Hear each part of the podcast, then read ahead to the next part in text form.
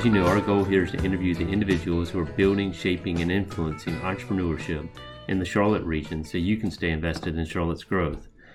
Today, we just wrapped up our podcast um, with Alex Smerznak from 2U Laundry. Um, we actually did Alex's co-founder Dan did an interview podcast interview with Alex's co-founder Dan um, way back when one of our very early single digit podcasts. So uh, this was a chance to circle back around.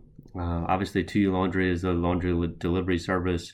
Um, they also constructed their very first facility last year. Um, and so it's a chance for us to check in. They did a $6 million um, Series A in September of 2019. Obviously, got hit with COVID, as, as did every other business across the country and world. Um, see how they responded. Um, they're pivoting, um, which means just a natural natural result of this, right? And it sounds like they're really pivoting into a great space. Um, they're going to take it into a hybrid franchise model. So, for those of our listeners that might be interested in exploring what that you know franchise model might look like. Alex talks a little bit about that. Um, give some information on how you can contact and find out more about the opportunity, et cetera, et cetera. But really good conversation, just kind of exploring the you know the beginnings, um, where they went, how they got there, um, what the business is doing, how it can go, um, what exits might look like, and um, all the partnerships that they've developed over the course of the last couple years um, how they leaned on their board, how their investors have helped them. Just a nice um, interview. I mean, tell Alex has done this for a couple years. He's now moving into his fifth year with it. So just a mature entrepreneur talking about the hurdles, challenges, opportunities, etc. So um, once again, I hope you enjoy another great edition of the Charlotte Angel Connection. All right. So Alex, thanks so much for joining us on the podcast today. Glad to have you. Of course, happy to be here. Thanks for having me. Yeah, no, absolutely. So, um, interesting times for sure for your business, and look forward to kind of diving into, um, you know, a little bit of history on 2U, where you sit now, where are you going in the future. So, um, anyways, as I told you a few minutes ago, I'm gonna, um, I'm gonna, I'm gonna lead you off. I'm gonna let you get get up to a run and start, and give me a little 60 second commercial on Alex and 2U Laundry. Yeah, happy to. So I'm uh, um, my full name's Alex Smerznak. I'm from Red Wing, Minnesota, originally of all places, and our our claim to fame is Red Wing shoes and Red Wing boots. So if, if any listeners are familiar with with those uh, kind of made in America shoes, I'm from the town that they're made in, um, and ended up down so, in. so ahead. real quick, I gotta I gotta pause you right there. Um, are you sporting a pair of Red Wings as we speak? Not right now, but I've got six of them at home, and it's okay. usually more so for the winter when it gets colder. I got um, you. Okay, but we'll no, they're you. they're yeah, they're they're phenomenal. Um, so I'm from from there originally, um, and ended up down in this part of the country by way of Wake Forest. So I'd always wanted to, to get out of the seven months of frozen tundra and see other parts of the world, and loved loved the you know the kind of Mid Atlantic Southeast region, and um, applied to every school down here I could think of: NC State, Duke, Chapel Hill, Wake, um, Vanderbilt, all of the above, and um, ended up at Wake okay. uh, bef- before. And I was a finance major there. Um, ended up running and selling another laundry business there uh, before moving to Charlotte to do consulting at Ernst Young for a few years before getting back into the the laundry space. I guess I didn't have enough or, and couldn't keep away. Fair enough. So, um, what'd you learn at EY that um, I mean, great, um, you know, great company, right? Um, good presence here in Charlotte. They do a lot of stuff for the entrepreneurial community here in Charlotte. Um, you were there for a few years after already tasting some success. So, what was that experience like for you? Yeah, so I, I interned for EY the summer between my junior and senior year. Um, and it always helps when you have a you know a few of your older fraternity brothers that were also working there and kind of you know could show you the ropes and get you acclimated to you know what being an, an adult is, is is like outside of you know college when you graduate. Um, so I had a phenomenal experience. I think the people there, the culture that they've built, um, is arguably one of the best experiences that I've had with working with another group of people ever um, incredibly sharp, motivated individuals, but at the same time, you know, know how to you know balance that and have fun and get to know each other and you know, entertain clients, et cetera. And so really got to learn all these technical skills, you know, being good at PowerPoint and Excel and, and understanding how to pitch to a, a client or a person, but at the same time building the relationships not only with clients but also um, you know the people that you're working with. So it gave me a lot of those foundational um, technical but also kind of relational uh, practical skills as well. Yeah. Um, so you're there for a couple years and you decide to step out and replicate a business that you started in, in college. Um, what um, what was that uh, lack of a better term, what was that aha moment that said, I gotta go I gotta go give this another shot? Yeah, so when I did it in college, I mean I think I out of the gate thought, hey, this is such a, a you know, such an interesting business model, basically creating a marketplace, acting as the middleman. Why can't you do this at Duke, Duke Chapel Hill, Vanderbilt, et cetera? So when we were running the business. It was me and two other partners. I was always the guy that was like, hey, even when we graduate, let's keep doing this. And they were more of the, hey, no, no, no, this is a resume builder. I'm going to go do investment banking in New York or marketing for you know Pepsi in Dallas. Um, and I didn't want to be that guy that held them back from doing that. So we ultimately sold. So I think it. I share that because even when we sold it, I think it was still in the back of my head of the what if and, and the what if. And I, I don't want to you know live a life of regret later on or having thought you know the what if my whole life. So I think even after two years being at EY, um, I was always thinking of other ideas or how could I start this back up at another school um, or in a city and see what see if that could work. And I saw two companies on the West Coast, and this was really the kind of the the, the you know the straw on the, the camel's back or the, impetus of the decision to, to go and do it was there's two companies that raised $30 million to go after it. They're getting customers. They're showing that there's something here. And I just kept watching them get bigger and bigger and thinking, I'm going to have more and more regret if I don't do something about this. Um, so I finally just quit my job and said, "I'm hey, they're both on the West Coast. There's no one really out on the East Coast doing it. Why not? Why not do it and see if we can plant our flag and make something happen?" Um, so you pick up the phone, you call your parents and say, "Hey, I've got this great job with EY. I'm going to quit and start my laundry business all over again." How'd that go? It did not go as well as I would have thought it would have. Honestly, at first I thought, you know, they'd be like, "Hey, you guys already sold this business. You kind of know what you're doing a little bit. Um, you've worked at EY for a few years now. You know, you're young. Why not go do it?" Instead, it was, "Well, I don't know. EY's it's a big four. It's a good name brand. They pay you well." Why do you want to go and do that? You should wait. And it was kind of very nicely said. You kind of like, don't do it. Wait, you know, wait. Maybe you should get a customer and then do it. Then it was maybe you should get a hundred customers and then quit. Maybe you should get a you know thousand customers and then quit. And it was always kind of this next thing. And I think I just had such strong conviction that I was like, there's never going to be a good time to do this. I mean, you you probably know yourself. You know, starting your own practice here in the past few years is like it, there's probably always a, a, reason to to convince yourself that there's a better time but i've felt that there isn't a better time than now. So yeah. I, I, I did it against kind of my parents initial you know wishes or you know advice um, which was hard you know that you could tell they weren't fully uh, supportive as you'd want you know parents to be but that very quickly changed. Within six months they were incredibly proud and supportive and um, it was just that first month. I think it's scary. They just want the best for you, and this is, is a scary, unknown, uncharted yeah. thing. It's funny. I always tell people the best time to start a business was yesterday. Um, so right. So I mean, it is right. There's um, yeah. Everybody will always come out with the reason to do it. You know, a year from now or two years from now, but um, the reality of it is, is you should have done it yesterday if you're already thinking about it. Yeah. Um, so you know, yeah, there's there's going to be a lot of scary as- aspects of it along the way, um, and that's going to be there the whole time you do it, no matter whether or not you wait a year, or two years, or ten years, or thirty years. So there's always a reason not to. So do it yesterday. And that's why it's when I when I meet other entrepreneurs, whether they're my age, older, younger, you name it, I the I'm always I always am sure to share with them how just impressed I am that they took the leap because I think that is the difference between um, you know like really doing it and giving it a shot or, or not is, is having that that kind of gut feeling and, and following it. It's it's hard to do. I think that is the hardest part i think is saying i'm going to go all in for at least a year and, and try it. So um, you make the commitment you're going to give it a shot um, you walk away from ey what's the difference in the business model from the first turn to the second turn Yep. Um, yeah. So this this time, I think our thought was, you know, we could try universities, but there's so much red tape, and it's like it's almost like this really long-tailed sales cycle because you need the administration to to back you and support you for it to successfully work on campus. And you know, as, as you know, administrations are very bureaucratic. The you know, laundry isn't their first priority, and letting an off-campus vendor. So our thought was universities are attractive, but tons of red tape, hard to prove, you know, and get validation or an MVP. Even though we we'd done this at Wake, maybe that was lightning in a bottle, and we need to go prove it elsewhere, and it's going to take too long. Why don't we do what Washio and, and Rinse are doing?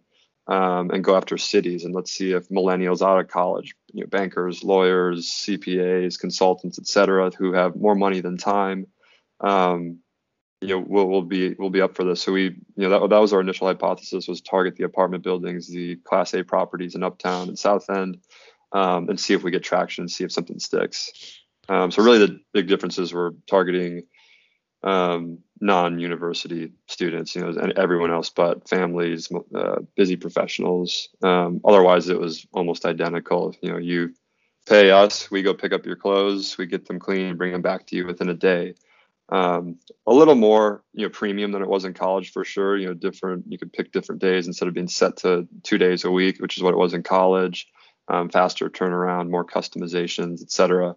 Um, those were certainly differences, but everything else the underlying business model was near identical, just a different customer base. Yeah. Um. So you start off on that model. When did you um 2U was started in 2016? Is that right? Yep, January of 16. So I'd quit EY December 4th of 2015, um, and then it was kind of like a month of you know planning and we actually had a few customers at the time already. Going back to what my parents were saying, like, hey, get a few customers and then quit. And it was like, we got 10 now. Is that enough? And no, no, 100, yeah. 1,000. It kept going.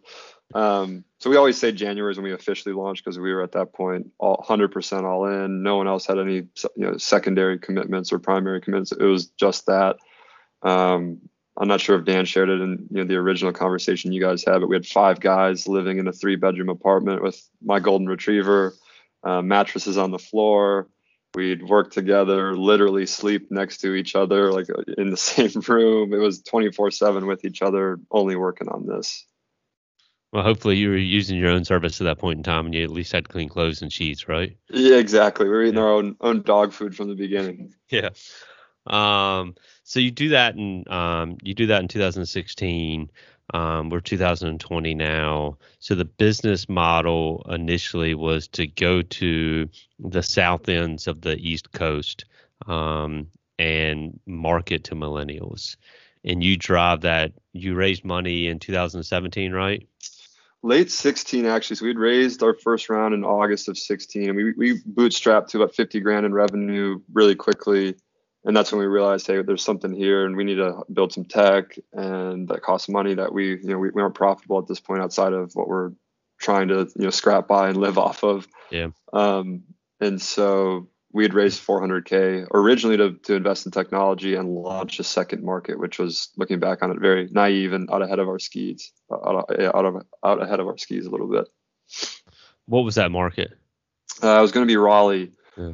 um, and between January and August, uh, you know, what had really taken off for us is we were targeting all these millennials and you know these these working families got a hold of it, these dual dual income households with kids and a few moms got onto and they started posting in you know South Charlotte mom groups and you know all those different those pages and it just took off. You know all, everyone wanted their own promo code that they would share with their neighbors and their book club or their gym buddies or work friends etc um, and that just that just took off for us and that's when we thought hey we've got this figured out let's go launch five cities and you know it turns out it's scaling it's not that easy.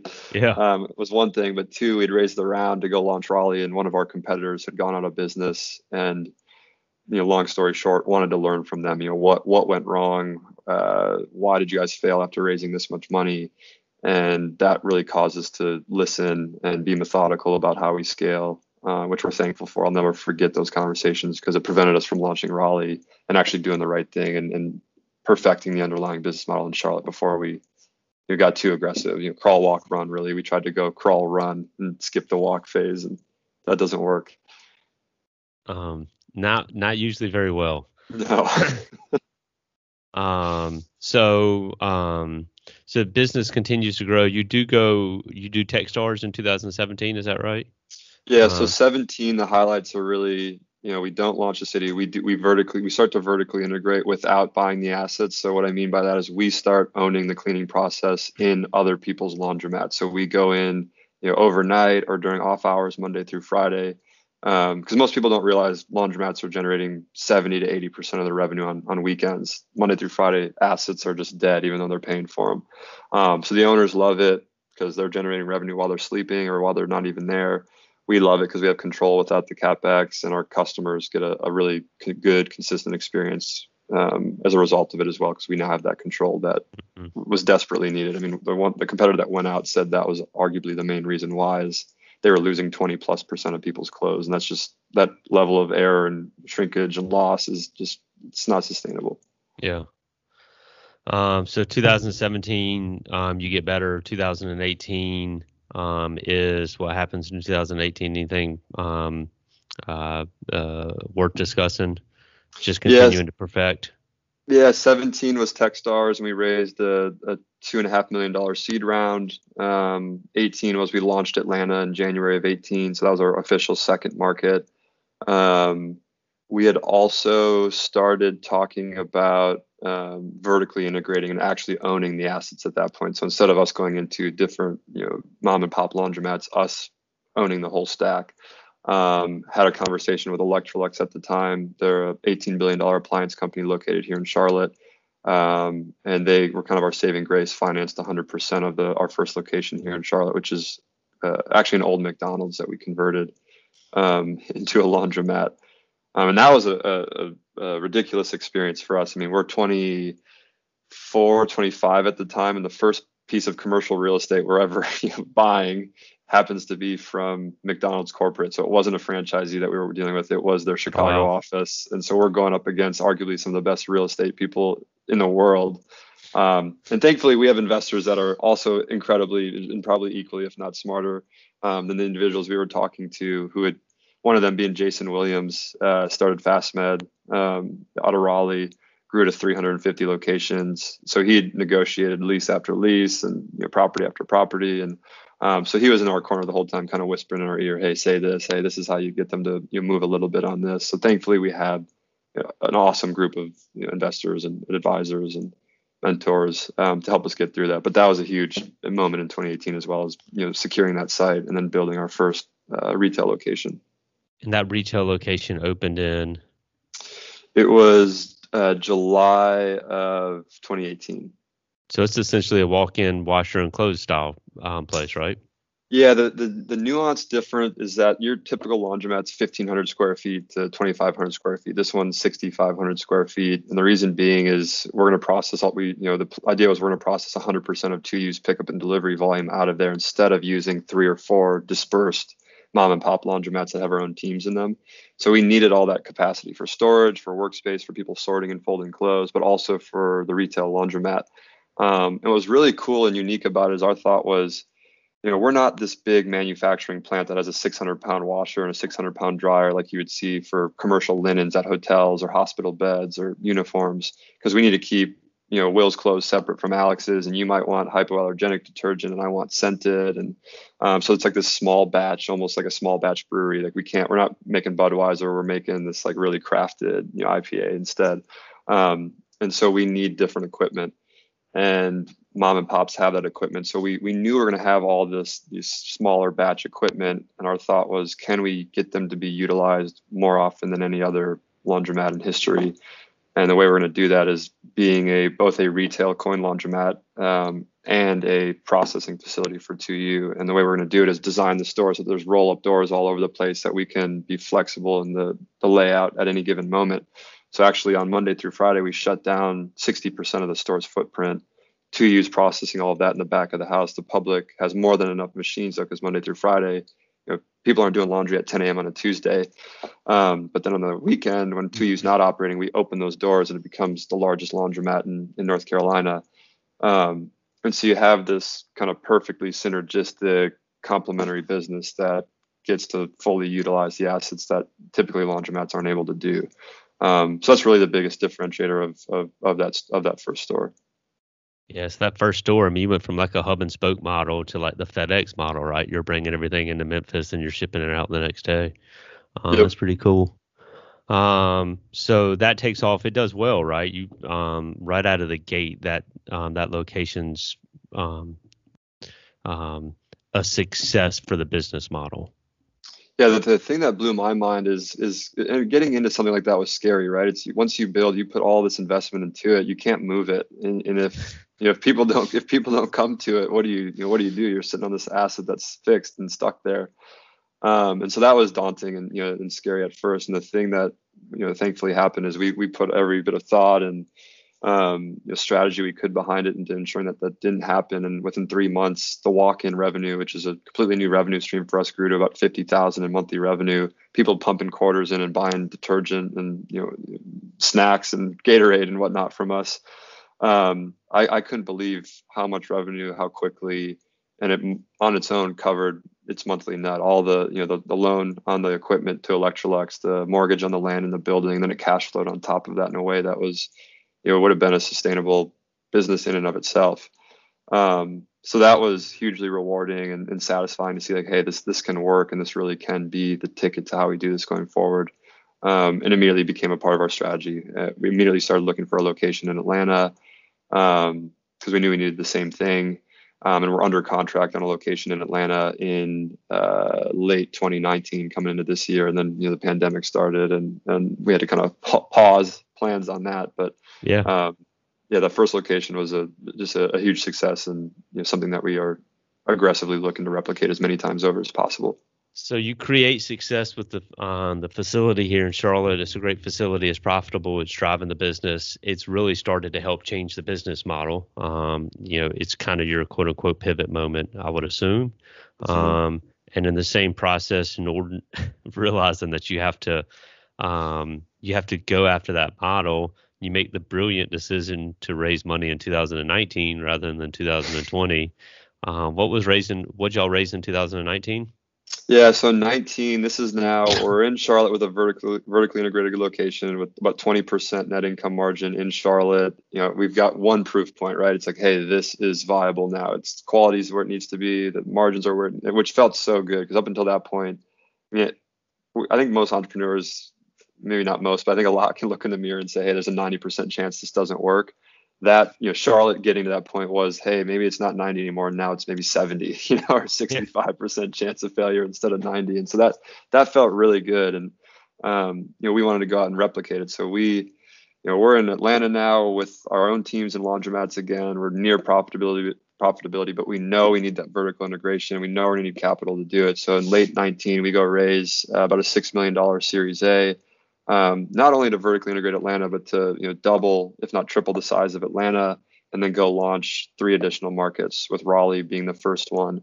Um, so you know we go raise the round, launch Raleigh in January, and then we you know, cases are starting to hit Washington State, um, and you know, I think everyone knows where the story starts to go from there. And um, you know we we had I remember the, in early February our board you know called a, an ad hoc meeting. Um, and just the amount of foresight that they had is, is arguably one of the most impressive experiences I've ever had in my entire life is just their ability to to see something and, and react well before the rest of the world did. So what was that like? So um, you got a board meeting in February. You're launching Raleigh. Um, Atlanta's moving strong. COVID is prevalent in China, certainly um, at that point in time is probably starting to make waves in Europe, um, but re- really not much here in the U.S. I mean, what's the what's that conversation like at that point in time? Yeah, so we we didn't have we had just had a board meeting in January about you know Raleigh and how it was, you know how it was going, and um, then I think the first case I think there was one case in or a few cases in Washington State at that that um, um, assisted living or you know uh, yeah, assisted living home um, and our board's like, hey, we should we should talk about this. It's going to get worse before it gets better. Sequoia wrote that article in January, and I think everyone at first kind of you know, read it, maybe dismissed it a little bit. Um, and our board, you know, Eric Eubank, Jared Belsky, and Kim Jones, um, all got together with us and just said, hey, this is going to get bad. Preserve cash. Cash is going to be king. Shut anything down that's not profitable. Let's pull out of Raleigh. And at the time, I mean, I remember Dan and I got off the call and we're like, are they being are they maybe being alarmist or you know is, uh, that seems extreme and we put all this work into it and time and you know, Dan and I very quickly were like, no, I mean, they've collectively have, you know, nearly 100 years of, of, of experience and, um, sorry, this light went off here. Um, you, you have, you know, 100 years of experience. Um, we, we should listen and, and they're not wrong. The worst case scenario is be, it is extreme and we have to flip the switch back on, which is easier to do than being wrong and spending all this money and delaying the inevitable. So we shut Raleigh down in the first week in February.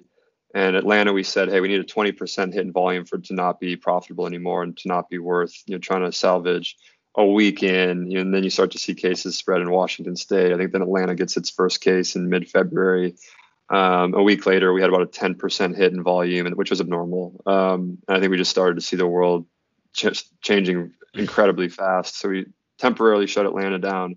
And Charlotte, the beauty again of this brick and mortar is that Charlotte needed an 80% hit on volume to not be profitable anymore. So it was virtually, you know, indestructible at that point. And so Charlotte, we've kept on and has remained profitable and you know an exciting business for us. Whereas Atlanta, had we had had we built that location, which was good and bad timing because we were under contract on a location, they're about to you know about to purchase it, and we you know, we decided not to within days of you know the the due diligence period being over and us likely signing and buying it, which would have been the worst timing ever, you know, looking back on it.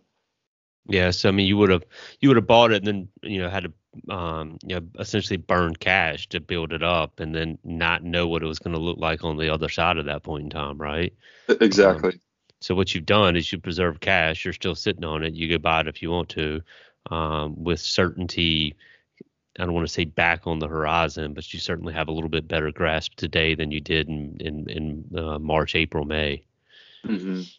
So absolutely. And I think one of the other things the board did that was just so helpful is just again having the foresight and the wherewithal to say, hey, you have this once in a lifetime opportunity, even though I know it's daunting right now and the world's kind of in turmoil and it's a little scary and anxiety producing and all you know all these kind of negative things. They they looked for that very positive light and said, how many times does any individual entrepreneur get a, a, a chance to say, I get to hit the reset button with, you know, sitting on millions of dollars in cash with a team that's got all these successes and failures, all the things that we've learned, what to do and what not to do, um, and can prepare for it now and again hit that reset button in a meaningful way. So they challenged us take the next two months when these things are being you know wound down and the world's kind of slowing and halting almost to see you know, watching and waiting basically what's going to happen. Instead of you watching and waiting start planning and preparing um, and get the team together and, and see if there's any pivots or you know what kind of uh, opportunities are going to come out of this. And so that's exactly what we did. We looked at we tore our business apart good the bad things we hated things we loved doing things we were good at things we were bad at. Um, and three themes presented themselves. One was 2U as a service is is it is more of a premium offering. It's a it's an affordable luxury. It isn't for mass market. This isn't UberX or Postmates. It is for someone that you know has enough disposable income that wants to buy some of their time back, essentially. Um, but we were positioning it the whole time as a mass market thing. Uber, you know, UberX, everyone's going to use it. Why not? When in reality, it is your household with 100k plus, 150k plus in income, which isn't which isn't everyone, right? And so we wanted to reposition it that way. So it is it does come off as more luxurious. It has many more customizations more flexibility um, a subscription offering more technology to power it. Um, and so that was one theme that presented itself. The other th- two themes though um, which i think are the most exciting or you know arguably the most exciting pivot or, or part of our story this year is the themes were the labor risk on our end was was big. I mean, this this facility that we built in Charlotte, we had 60 hourly employees working out of it. Um, you know, and so every city, you know, imagine we're gonna have thousands, a small army of, of hourly employees, um, which is possible. I mean, companies have done it, but it is hard. I mean, it is there's turnover, there's you know issues that you know SaaS companies otherwise wouldn't have to deal with, right? And th- th- there's just it has a layer of complexity that's difficult. Um, so there's this labor risk theme. The second theme was, you know, vertical integration is absolutely key. It's, it actually grew 22% throughout the pandemic. That retail revenue um, took off and continues to be re, you know, recession proof, now pandemic proof, um, and just a really good business.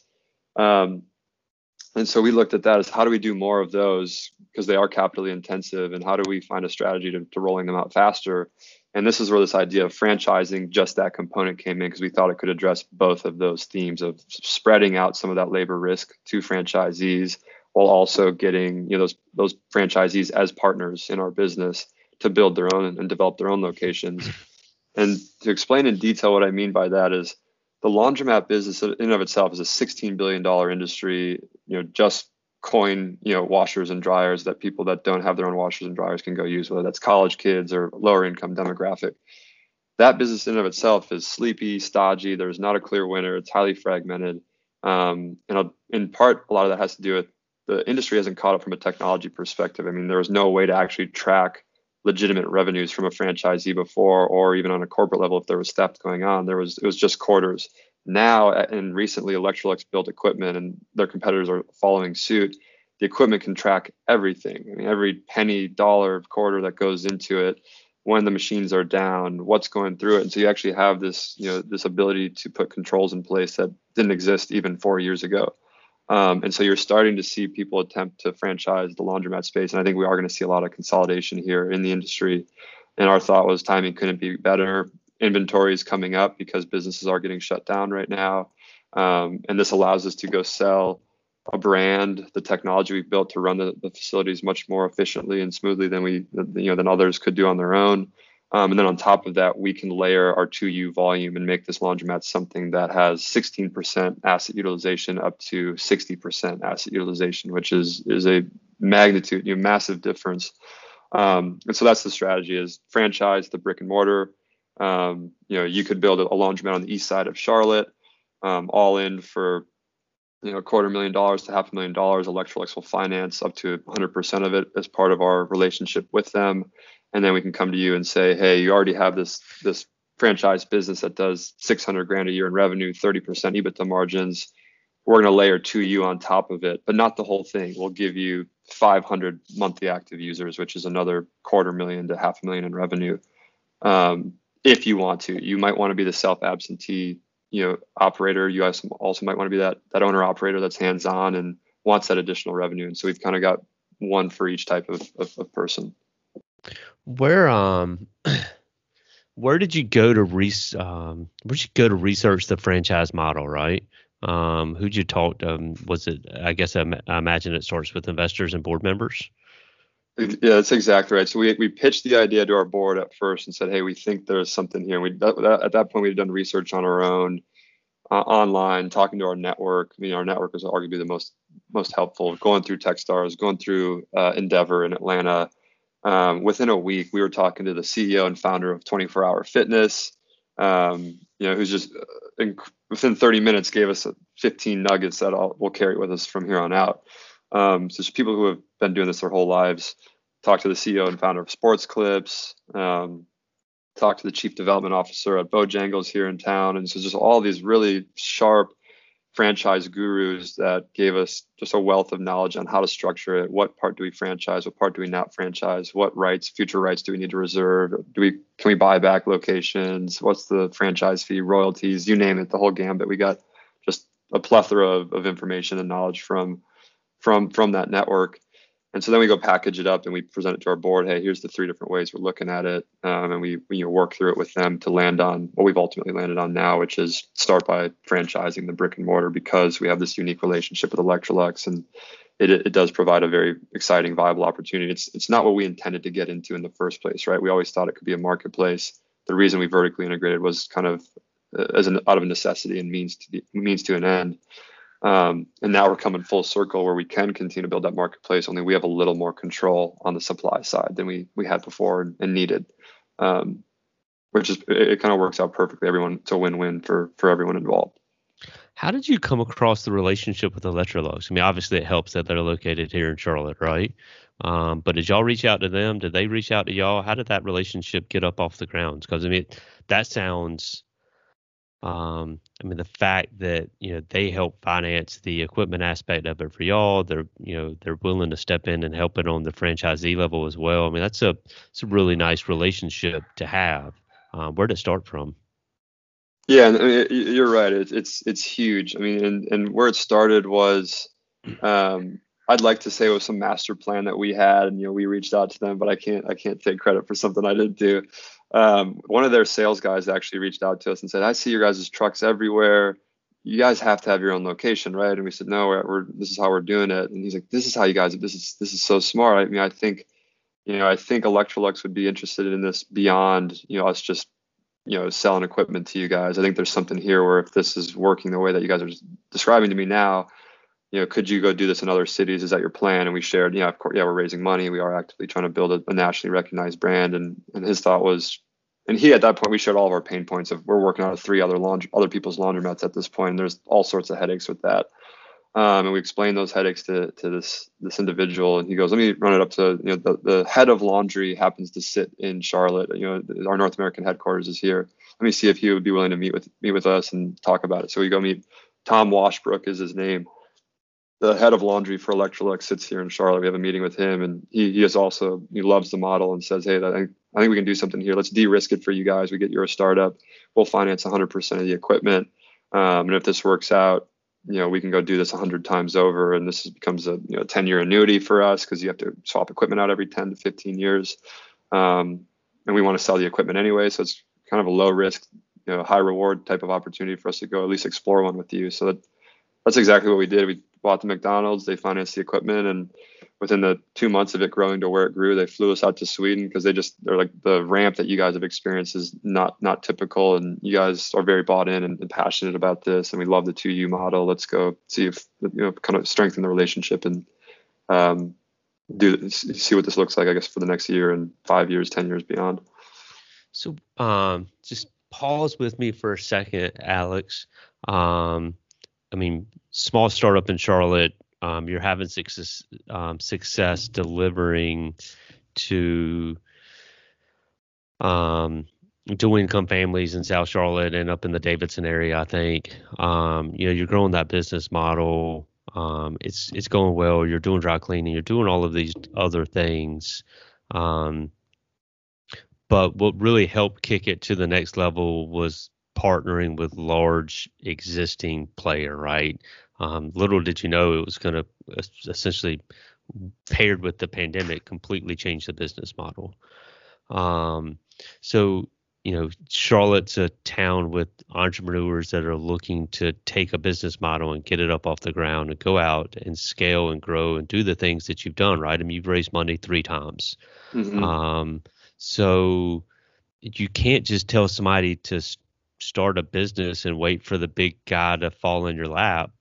But that's essentially what that's essentially what happened, right? I mean, um, you, uh, take from um, uh, the baseball movie, build it and they will come. But um, is there is is there is there a turnkey system to make the you know the, to make the big corporate guy come really scale or launch the business to the next level? I mean, what what does it take besides luck, time? Yeah, yeah, there's definitely. I mean, I, I always say it's 50% hard work, and or, you know, 50%. I'm not sure what the composition is of, of luck though, and, and timing. Um, and I think you have to control the things that you can control, right? And it's that 50% hard work out of the gate. Again, you have to have you have to have that. Be willing to work endless hours for little to no pay, especially in the beginning. Um, and then the other thing is, you know, the timing and the luck. I, there's that saying of, you know, you know, people create their own luck. I don't know if I've 100% believe that, but there's some truth to it as well. As you know, looking for those opportunities, having the peripheral vision to see them, um, but then also setting yourself up to for those lucky things to happen over and over. And I think, in a sense, we controlled some of our destiny by getting the vans out there, growing as much as we could because it caught this guy's attention. Who then, you know, that conversation prevented itself as a result of the things we were doing, not the idea in and of itself. So the execution to me is you know is everything. You've got to continue to execute and then at the times where it feels like it's not working and you, you want to give up you know the a book i think everyone should read especially that you know, want to be involved in startups and you know, being entrepreneurial is the hard thing about hard things by you know, ben horowitz. And he talks about you're really never truly in a corner. Uh, and I, I believe that wholeheartedly is you know there might be times where you feel like your back's against the wall but you you have options. They might not be good options, but you you have multi, you have multiple choices. You're not it's not just a one way thing, and you have to give up. It's there are 15 different ways you cannot give up. It's you have that choice, and I think that's the advice I would share is if you had the balls to you know quit your job and go after it in the first place, why are you not having that same mentality a year later when you, you have a hard problem to solve? You know, it's you can't just give up after the first hard thing because there's always going to be hard things. Um, and it's having that just kind of relentless, persistent mindset of always finding a way out of that corner and finding and creating as many options as possible is, is to me the key. Yeah, no, I um I agree. There's um there's always a, another hard decision to be made. Um, and there's always a you know there's always an avenue out. It doesn't mean that you get um, you get lucky and you get the right avenue, but there's always a right avenue. Um, so um, so the new business model is to take the um, take 2U and um, and partially franchise it. Um, will you do that? Will will will you do that in Atlanta, or will Atlanta be another corporate store? Yeah, so our thought is we'll continue to build corporate stores in parallel because we've gotten advice from the guys at Sports Clips and a few other kind of retail franchise concepts that you know, they franchised aggressively at first because they wanted the you know, brand presence, reputation. They wanted to be first to market, and now they they don't necessarily regret it, but they're buying them all back. They want to have them corporate owned. They just did it at first as kind of a, a growth strategy. Um, and so their advice was along the way, as much as you can, continue to build corporate stores, especially in spots where it's going to really benefit to you, because that's again ultimately kind of for us personally, for our you know, for our personal passions and goals and what we want to build out of this 2U is, is really kind of that bread and butter, butter. Even though again, franchising is incredibly exciting, it's it's a means to an end for us still, um, which is why we're you know I think it's a perfect symbiotic kind of relationship to franchise those out because it is people can make incredibly good money off of it. It's just not the business that we wanted to get into managing all those assets and um, locations. It was more so this you know marketing technology play that we've been most excited about. So go back for a second. You mentioned you know you when you started this in um, I guess technically December 2015. One of the reasons that you started it was because you'd seen two companies in California successfully raise money and go after the marketplace. Um, subsequently, one of them went out of business, and that was helpful for you as you continued to um, to push 2U Laundry forward. Um, the other one is it still around, or is it going under too? It's still around. Yep. So they're are they doing the same thing, or are they still on the old business model? So the, the biggest difference between them and the one that went out is the one that went out was purely trying to be Uber for laundry. So 1099 contractors, um, incredibly inefficient routing as a result of it because laundry doesn't behave like food delivery or ride sharing, where it's an, you need it now and there's enough demand at given times, at a lot of given times of the day. Um, so that was really like one of the other linchpins for that first one. The second one learned from that as well. Did static scheduled routes similar to how we do, but they are still outsourcing everything, and that's where I believe you know the, the last kind of linchpin exists is you've got to have control on the laundry side because there, there just is not a supply chain on the wash dry fold piece dry cleaning you can outsource it and you rely on it it's reliable professional operators with good technology etc the laundry side is just kind of a wasteland and the laundromat that you may maybe used in college or have driven by or have seen before that they 90% of them look that way or operated that way and you can't build a business around quality out of that type of operation you just you can't so, um, so they haven't they haven't pivoted yet to your own business to to your business model or um, centralized store FedEx model type place, right? Um, is anybody else operating in that space as far as um, um, or is it kind of greenfield for you right now? blue ocean, whatever you want to call it. Yeah. So when we, as soon as we did that, I think that was the, the other thing that Electrolux shared with us early on was they're like, we know Washio, we know Rinse, we've looked at, they're, they're looking, I mean, they're, they're not, you know, they're a huge company with a lot of resources. They're watching everything to see what's coming up and could potentially dislodge them or displace them or disrupt them, et cetera. Um, and so they were very hyper aware of all the other laundry startups. And I think this is why part of the reason they were as excited and willing to do what they did is we haven't seen anyone take this approach. And we've had internal hypotheses that you know if we were to ever get into this space we'd, we'd do something similar to what you guys are doing. Or if there was going to be someone that could figure this out it would be this type of model. Because they understand the asset utilization. They understand um, the importance of keeping those you know those running and generating as much revenue off of them as possible. Um, and they understood the unit economics of delivery uh, just watching like the p&gs of the world and tide doing tide dry cleaning and um, you know they were they were just hyper aware of that and thought you have to own the whole stack for it to work. Okay. Um, sorry. What's the trajectory from here? So, um, I mean, obviously, you again, we're I don't want to say we're completely behind the pandemic, but numbers coming down. I saw the other day that J.P. Morgan is requiring their top level managers in New York to come in. So slowly, people are going to start to open back up offices. Schools will, at some point in time, you know, Charlotte just uh, released their schedule for sending kids back to school. So, you know, gosh knows, hopefully, um, time is on our side, right? I mean, we're we're going to return to a normal life. Um, how quickly do you launch, right? I mean, how quickly do you? You're already taking inquiries, I think, from um, from pot- potential franchisee owners, uh, which is a, um, I guess, a question we should ask. If any of our listeners are interested in a franchise, I guess they there's a link on the website or something like that. Alex, is that right? Yeah, so it's 2ulaundry.com backslash franchising. Okay. Um, and then they can email me directly to at alex at 2ulaundry.com. That's the number two, the letter U, and laundry.com. Okay. Um, but yeah, we're we're very aggressively targeting that now. We we can't start legally selling franchises until mid October. We have to get our franchise disclosure document completely wrapped up um, and the franchise agreement wrapped up. Um, but there is already kind of a a waiting list, if you will, of about 150 people um, that are interested in you know starting to have that conversation around what does it look like what areas what sites are available what territories are available. And we're going to start with north carolina south carolina and, and georgia. Okay. Um, how do you divvy up um, how do you divvy up territories? I mean um, i mean you're um, you're learning a whole new world of the franchise right?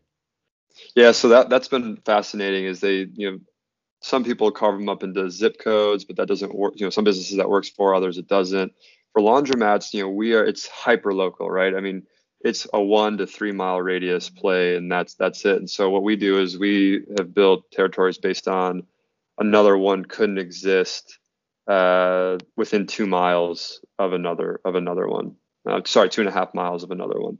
Um, and then we look at the population, the certain demos that we look for, and you know, for a successful laundromat. And we think Charlotte has the capacity to have you know, 30 to 40 laundromats, you know, really good laundromats. Um, and we're looking to try to capture 50% or so of that market. So we want to build you know, 10 to 15 of them here in Charlotte. Um, and then you can two to three X that in Atlanta. Okay. Um, and then I guess as you go big city to big city, it's um, you just look through your demographics, you look at what it could fit, everything else, you divvy it up and you let it go. Yep. Um, yeah, and the way it's, it's really interesting. So let's say you know you and five others were interested. If you're one of the first in the pecking order, you get first you know grab at sites that we've identified as being you know of course we don't want to pick all really good sites, but we might have yeah. one that sticks out more than another, and a you know one that's very close, etc. You have first dibs at that site, but if you're moving slow and pass on it, or you know just for whatever reason you have cold feet in, in the process, um, it goes to the second person. So there is this, you know, that's how we'll we'll go about doing it, which I thought was, you know, again a good nugget of information we got from people that have been doing this for a, long time, um, is to have those kind of controls and, and, processes in place to to be as fair as possible. Because that's really at the end of the day, it's a partnership. Not we're not hiring someone; it's someone getting into business with us as a partner. Is this a less capital intensive route for y'all to take then? Um, I guess, and where I'm leading to is, is this essentially, um, will you raise money again in the not too distant future? I don't, with this model, I don't think we'll have to um, because the franchise fees coming in and the royalties coming in do offset a lot, and we are still sitting on a good bit of cash. Um, so that combined with this model, uh, if executed correctly, we won't have to um, won't have to raise again, unless we again we're like let's go blow it out and someone else is onto us and they're trying to copy us we need to go faster. That could be a reason too but um, we do have a little more control from that perspective which is good.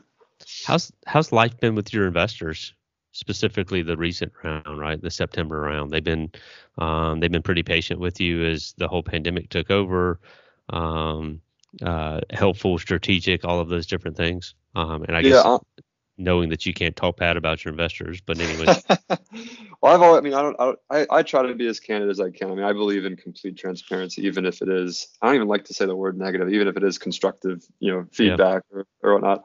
Well, sometimes um, it can be negative. Yeah, yeah, that's fair. I, I try not to be though, right? Like, it's, hey, if someone was mean, I'll say, hey, someone was being mean about, you know, mean yeah. or uh, unreasonable about something. but no, everyone's been um, overwhelmingly supportive. Um, and this isn't me trying to just talk nice about people to talk nice about people. It's, been from every angle, people reaching out. How can I help? Have you thought about this?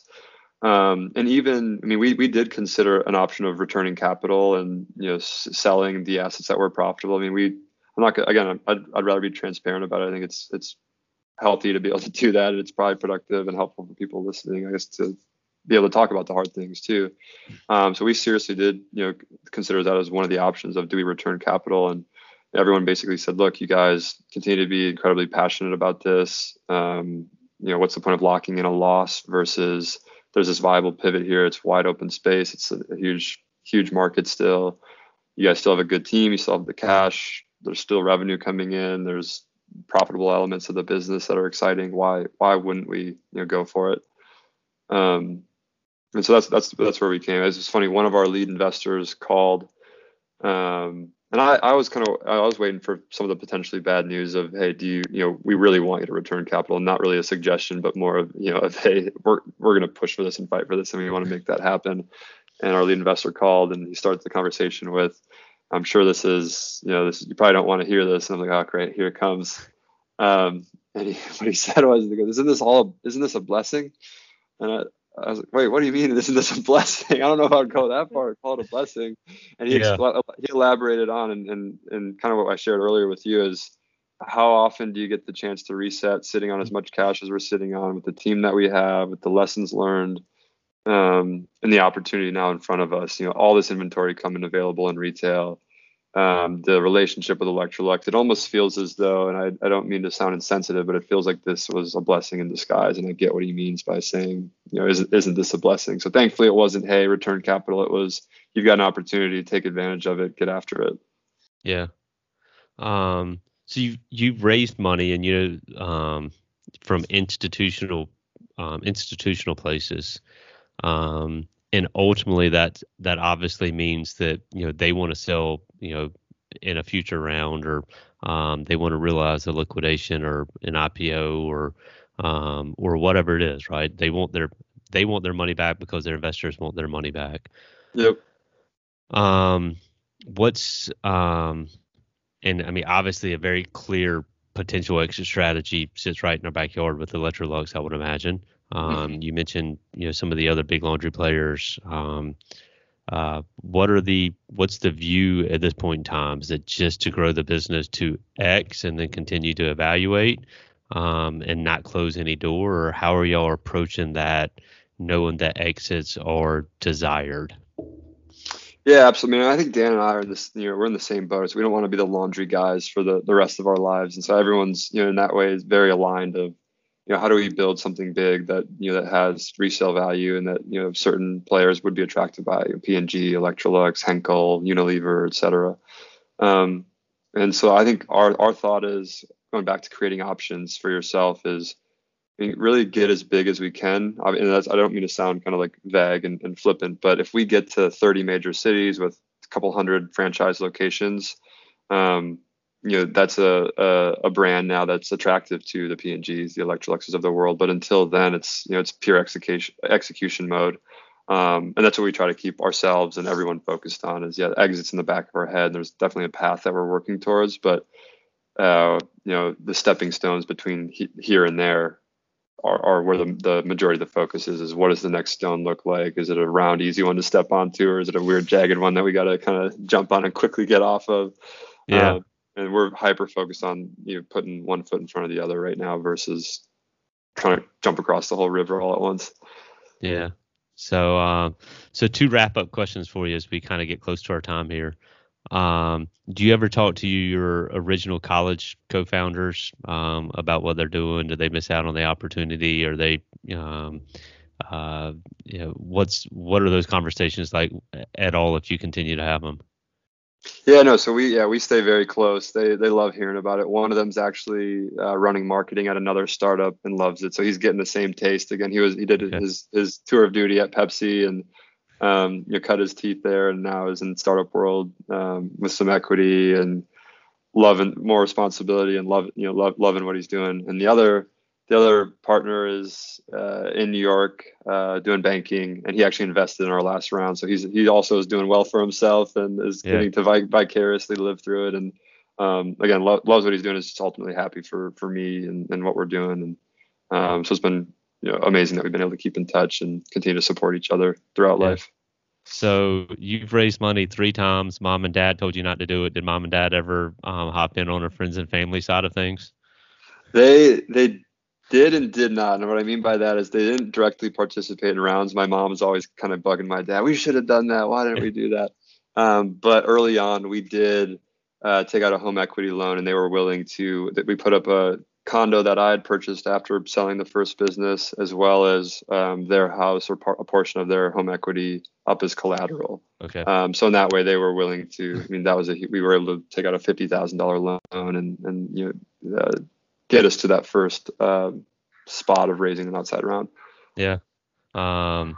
So well, you've got to have capital, right? And you hear the constant stories from entrepreneurs about you know, uh, putting thirty thousand dollars on the American Express card or whatever else it was. So, um, anyways, you did it on a home equ- home equity line and on the bank of mom and dad. So it happens, and um, and you know, again, you executed well, and you've got it to this point, and gosh knows, uh, it looks and sounds like a great story, and um, fantastic for y'all, and, and and good for Charlotte too. So, um, great job to get to where it is. Way to be self-aware and willing and able to step back and evaluate how to make it succeed going forward. It certainly sounds like you're on the right track for pushing it forward, and I hope you get a, another 150, um, you know, uh, franchisee request as a result of this this this this podcast here today. So, I mean, it is. It's. I mean, it's a, it's a nice business model for somebody to be to step into, right? Um, you've. Especially I don't want to say. Now, yeah. yeah. I don't want to say you perfected it, but you've you've certainly put a, a damn good road roadmap out there for somebody to come execute on. So, um, so good luck. No, I, I appreciate that. It's been a it's been an exciting journey. It's certainly full of up and ups and downs, and um, just appreciative of the people that we've been able to meet along the way. I mean, uh, all the conversations you and I have had at different Charlotte events and um, that I think is one of the most exciting and, and rewarding parts of it is the people you get to meet and the support you get along the way is just it gives you complete faith in humanity and, and the ability for all of us to kind of help each other out and try to accomplish goals and build something together. No, you're exactly right. So, um, you know, and again, the the things that y'all have done, uh, both publicly and non-publicly, for the Charlotte startup community, um, being present and helping others is fantastic, and it's what um, it's what's necessary to continue to get this thing off the ground. So, um, so good luck, and thanks for joining us on the podcast today. Yeah, no, thanks for having me again, and uh, look forward to talking again soon. Absolutely, go um, now, go knock it out of the park. do it.